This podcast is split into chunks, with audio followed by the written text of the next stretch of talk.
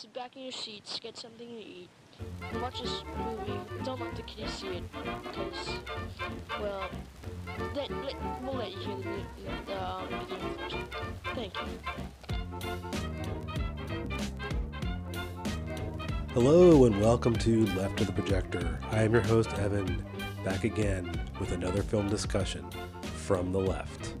I'm happy to announce that you can now sign up and be a paid subscriber to the show directly from Spotify, so you can just pop on there and support the show. Also, if you would be so kind as to smash that ratings button on Spotify, Apple Podcast, or wherever you're listening to this show right now. As always, you can follow the show on TikTok and Instagram at Left of the Projector Pod. Enjoy the show.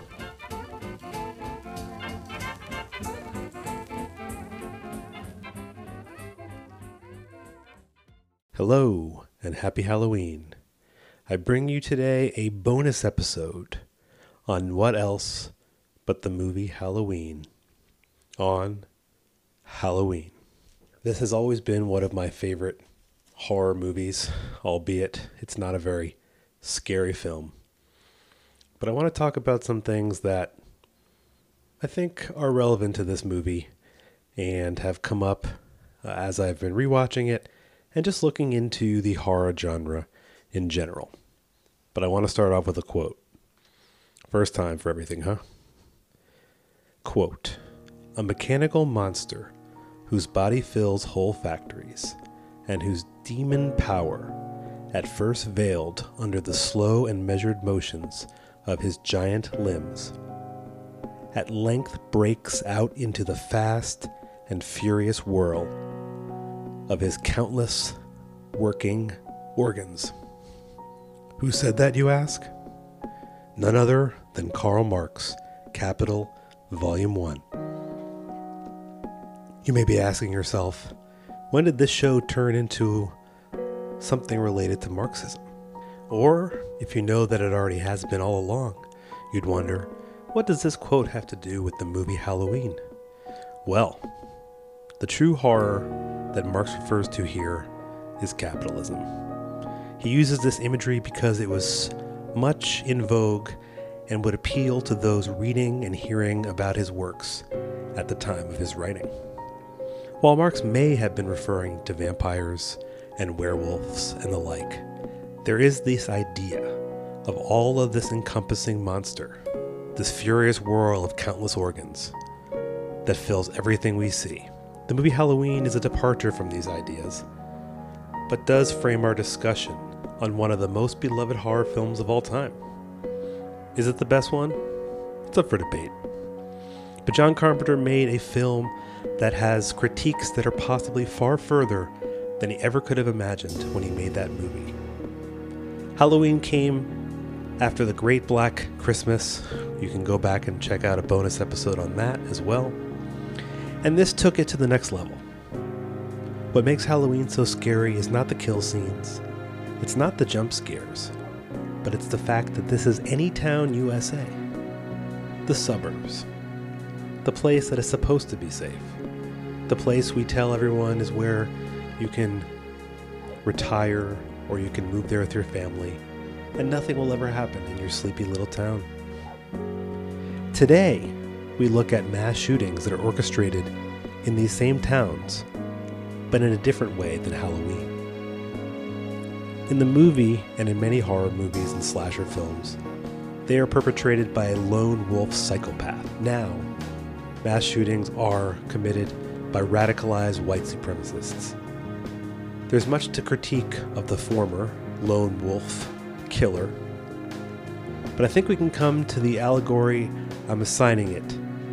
And I don't think it's that far of a stretch to look at those past lone wolf psychopaths and now a different type the incel white supremacist mass shooters. Now, that might have been a little heavy, but I think it's a good frame of reference to look at Halloween. You know, it's this perfect town where all the characters are just kind of out having fun. They don't have to worry about anything. really. It's just what are they going to wear? What boy are they going to, you know, go out with? They have simple, simple things to worry about. But the reality is, all of these towns have something potentially lurking online or, you know, at the time of this before online, there was just people reading and learning and coming to realizations on their own that is really horrific. Now, getting into this movie, I do want to obviously talk about Halloween, but this movie really has a lot of kind of components to it. It's probably one of the most horrifying opening scenes to a horror movie that I can think of. You have that point of view, that killer point of view that John Carpenter uses masterfully in this movie and some of his other films as well. Um, so, you know, he opens it with this scene, and at first you kind of, you, you may not realize if you've never seen it before what's about to happen. And he lurks into his, his sister's room, and he just, he bludgeons her to death. And, you know, it's just a, it's a gruesome scene, probably the most gruesome scene in the whole movie. And, you know, he's sent off. He won't speak. He won't talk to anyone. He's put in a mental institution and kind of just locked away. You know, that's how they would treat someone who has mental, um, mental assistance, has issues. They just lock them away. That was always kind of a trope. Really, until now, you know, the last 15 or 20 years, you would get locked up, you'd uh, get the straight jacket, and that was it you're done. But that's what happens in this movie. Um, he's sent away, and that's you know where we're where we start in this movie, and it then brings us into the local town with just regular kids. And so the thing about this movie that I think is so good and so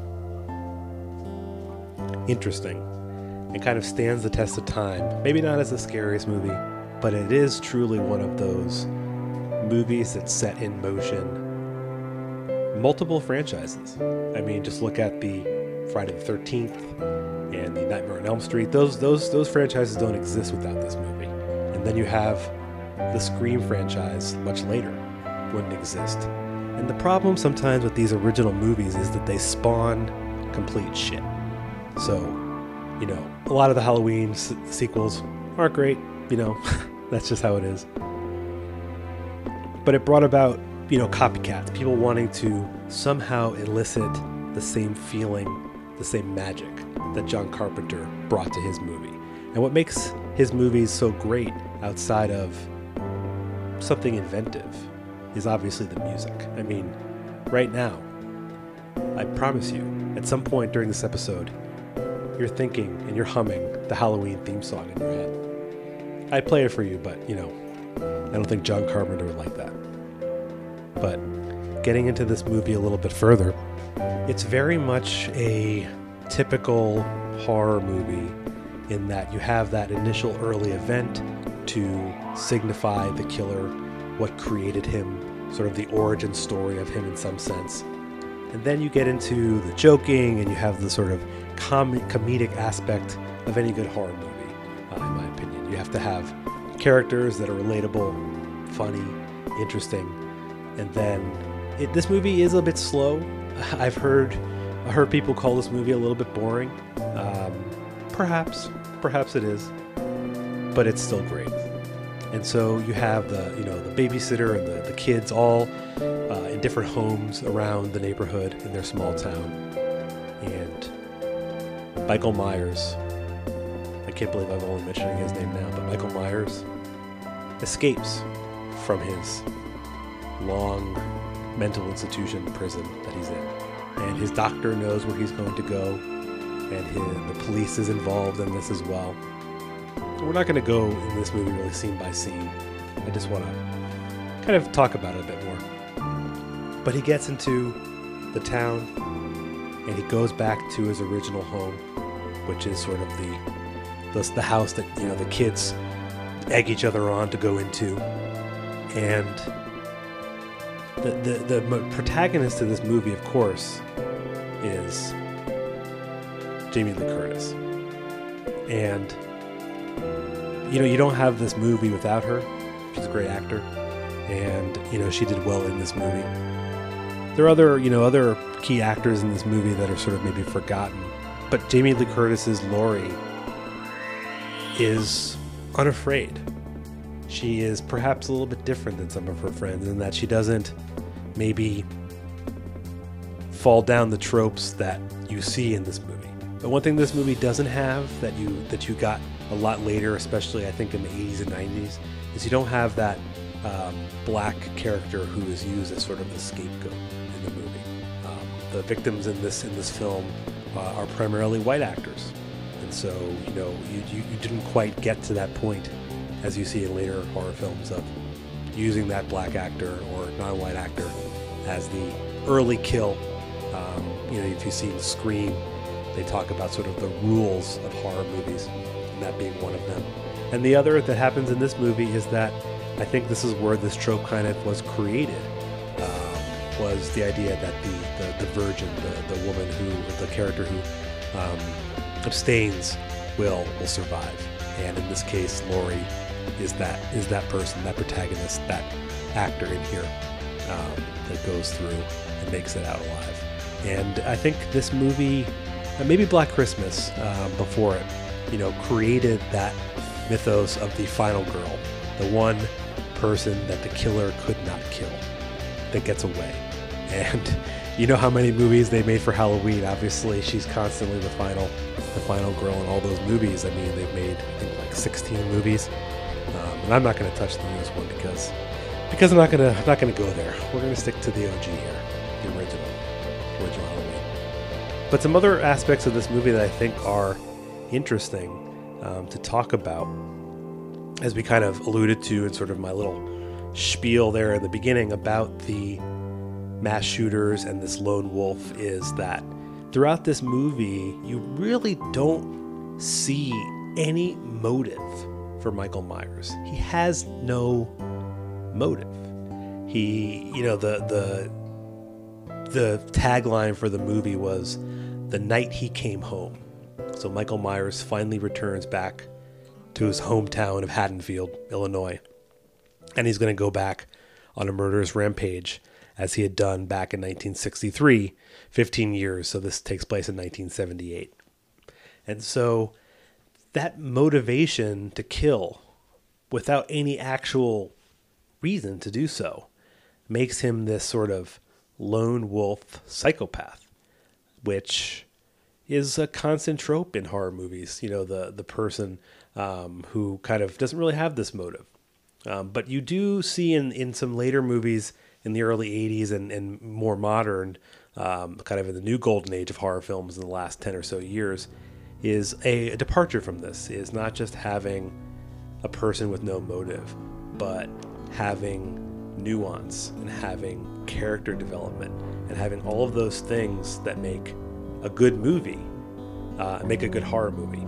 So I think there is some character development in this movie, Halloween, that makes the characters interesting. I mean, it's not a deep dive into the psyche uh, of each of these characters, um, but there are a number of instances in this movie too where there's multiple female characters. I mentioned this in my episode on Black Christmas, um, but the Bechdel test of female characters talking to each other, but not necessarily about a man. Uh, there are several instances in this movie where that happens.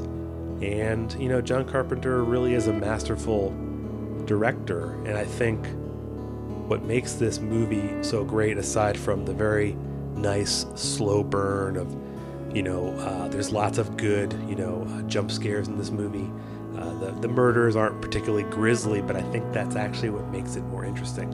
Um, you have this Michael Myers who's not a superhero or a supervillain or a, have superpowers until sort of later in the franchise when he's sort of uh, can't be killed really. You know, it doesn't matter what you do to him, he survives. But in this movie, he doesn't really have that aspect to him yet of superhuman uh, strength. And so he really is able to do what he wants in this movie, but within the constraints of sort of reality, um, which is not the case with say, the Jason franchise, and definitely not the case with Nightmare on Elm Street, as he's killing people literally in their dreams. Um, but I think that this movie really does um, develop develop nicely. The movie really has a you know, like I said, uh, kind of a slow burn throughout it. Um, and I think the other aspect to this movie, as I try to kind of slide in some additional um, leftist themes, is you know you do have some kids that you know this is a small town, but all the all the characters are somewhat wealthy. You know they're not necessarily rich per se. They have nice homes, they have nice cars, uh, they're privileged, and so it really is you know the idea of this white suburb. So I, I, I alluded to the suburbs being this place of safety. And in some sense, the idea of safety also meant that it was to the people perhaps who live there, uh, or if not consciously, unconsciously, is a place of, of whiteness. You know, there's there aren't many. I don't believe there's a single character in this movie that isn't white now. You could maybe put that on John Carpenter for, for making it this way. You could also say that at this time that was kind of a pulse into the suburb at this time, um, as you often had.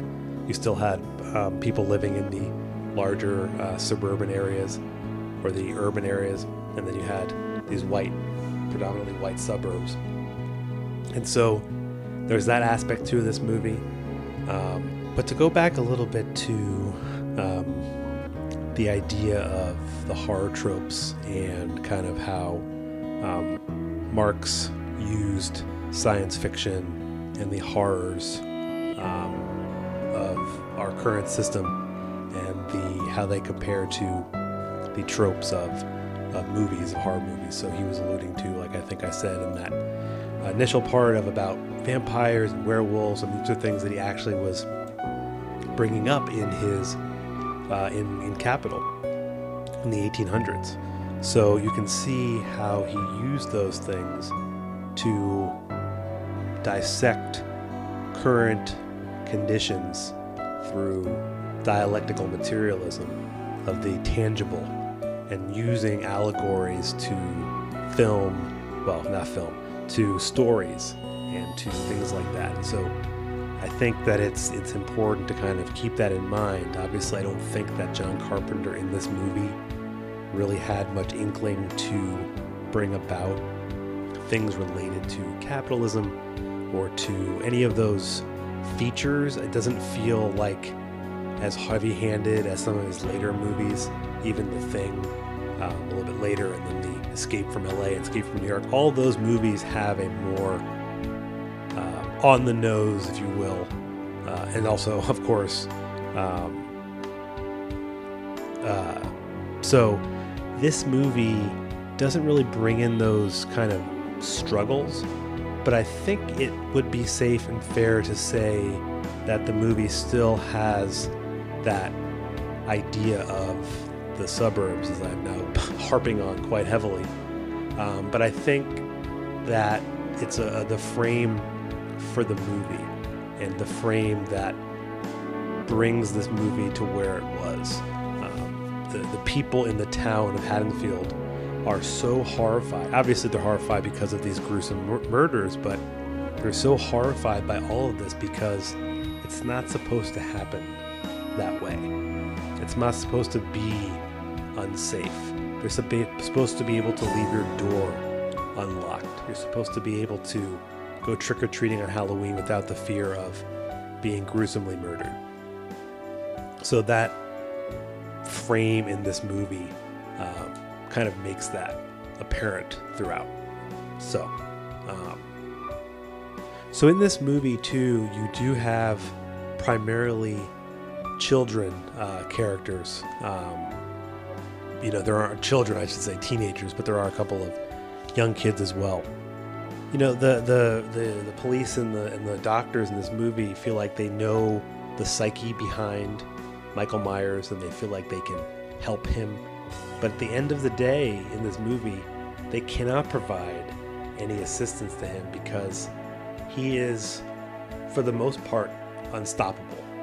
And if you look at back at the allegory, um, as as Karl Marx uh, so eloquently put it in Capital, that the monster is that of capitalism. You know, you could say Frankenstein's monster is this kind of unstoppable force. It was created and it's been let loose on the world. It's caused horror and destruction and death and poverty and all of these things. And so, in this case, Michael Myers has been set free into the world of this universe of Halloween. And they can shoot at him and they can fight him, and the doctor can feel like he can understand him. But there's nothing they can do to stop him. That system is already running, it's going full steam, and it can't be stopped. You can lock him away, put some restraints on him, but he, he gets out. As you know, in the beginning of this film, he's literally escapes. So, this this could be a, a heavy-handed, uh, uh, or uh, this could be kind of injecting a bit as I as I do and my guests do on this show. But it's impossible not to see how horror movies in general are displaying something hidden. But sometimes it's something we know is there, but we don't want to admit it to ourselves. You know, you often have characters in Halloween and horror movies where they know something is wrong and they'll discuss it with other characters in the movie. Something is wrong here. You know, our friend disappeared. It's strange that there's all these noises and these other things that are happening. But yeah, we'll go into this cabin in the woods. No big deal. No, no worries. We're, we're, we're good. I digress a bit here. Um, but I'll leave you with a couple of thoughts because I'm going to try and keep this episode a bit short, as there's going to be a bonus episode or I should say, this is the bonus episode. Tomorrow, after you listen to this, or not tomorrow if you listen out of order, um, there'll be another regular scheduled Tuesday episode uh, on Wally with uh, Ebony Warrior Studios. So stay tuned for that. But I will leave you with this little bit about Halloween. Um, it's not the perfect horror movie. It may or may not be the best. I think it's the best slasher film. That and then Black Christmas are kind of tied in my mind. But I think when you watch horror movies, you know, from the original golden age, you know, the 1970s and early 80s, and then you watch horror movies today. Now, there's going to be crap and shit from the original golden age and sort of the, the rebirth of, of horror films in the last decade. But I think you'll find the themes that are brought forth today in some recent episodes on Candyman and Get Out and um, and others is that there is more there lying under the surface and rather than in the 1970s and 80s kind of letting it simmer underneath and kind of having to tease it out or you have to think about it a lot of the films today are bringing those out into the forefront. Being specifically of Jordan Peele and his movies. Um, there are other examples as well, but so I would say check out some of these newer newer horror movies that have been coming out over the past few years. They they kind of range in type. You know, I would suggest Hereditary. Um, I would suggest the new movie X, and then the prequel to that movie Pearl. Um, there's a third in that trilogy coming too. Two of the best horror movies I've seen in a long time uh, probably since Get Out and some of those others. So, if you're not a big horror fan, I didn't go too deep into the horror this movie itself. So I would I would urge you to give some of these movies a chance. There are some that there's some gruesome behavior, gruesome acts. But there are a lot of movies now that will make you think. And I think a, a horror movie that makes you think and entertained and has suspense and has a plot twist. Those are movies worth watching. So, with that, I leave you on this bonus episode on Halloween. And uh, I hope you enjoyed. You can check out the podcast on all platforms and uh, have a good one.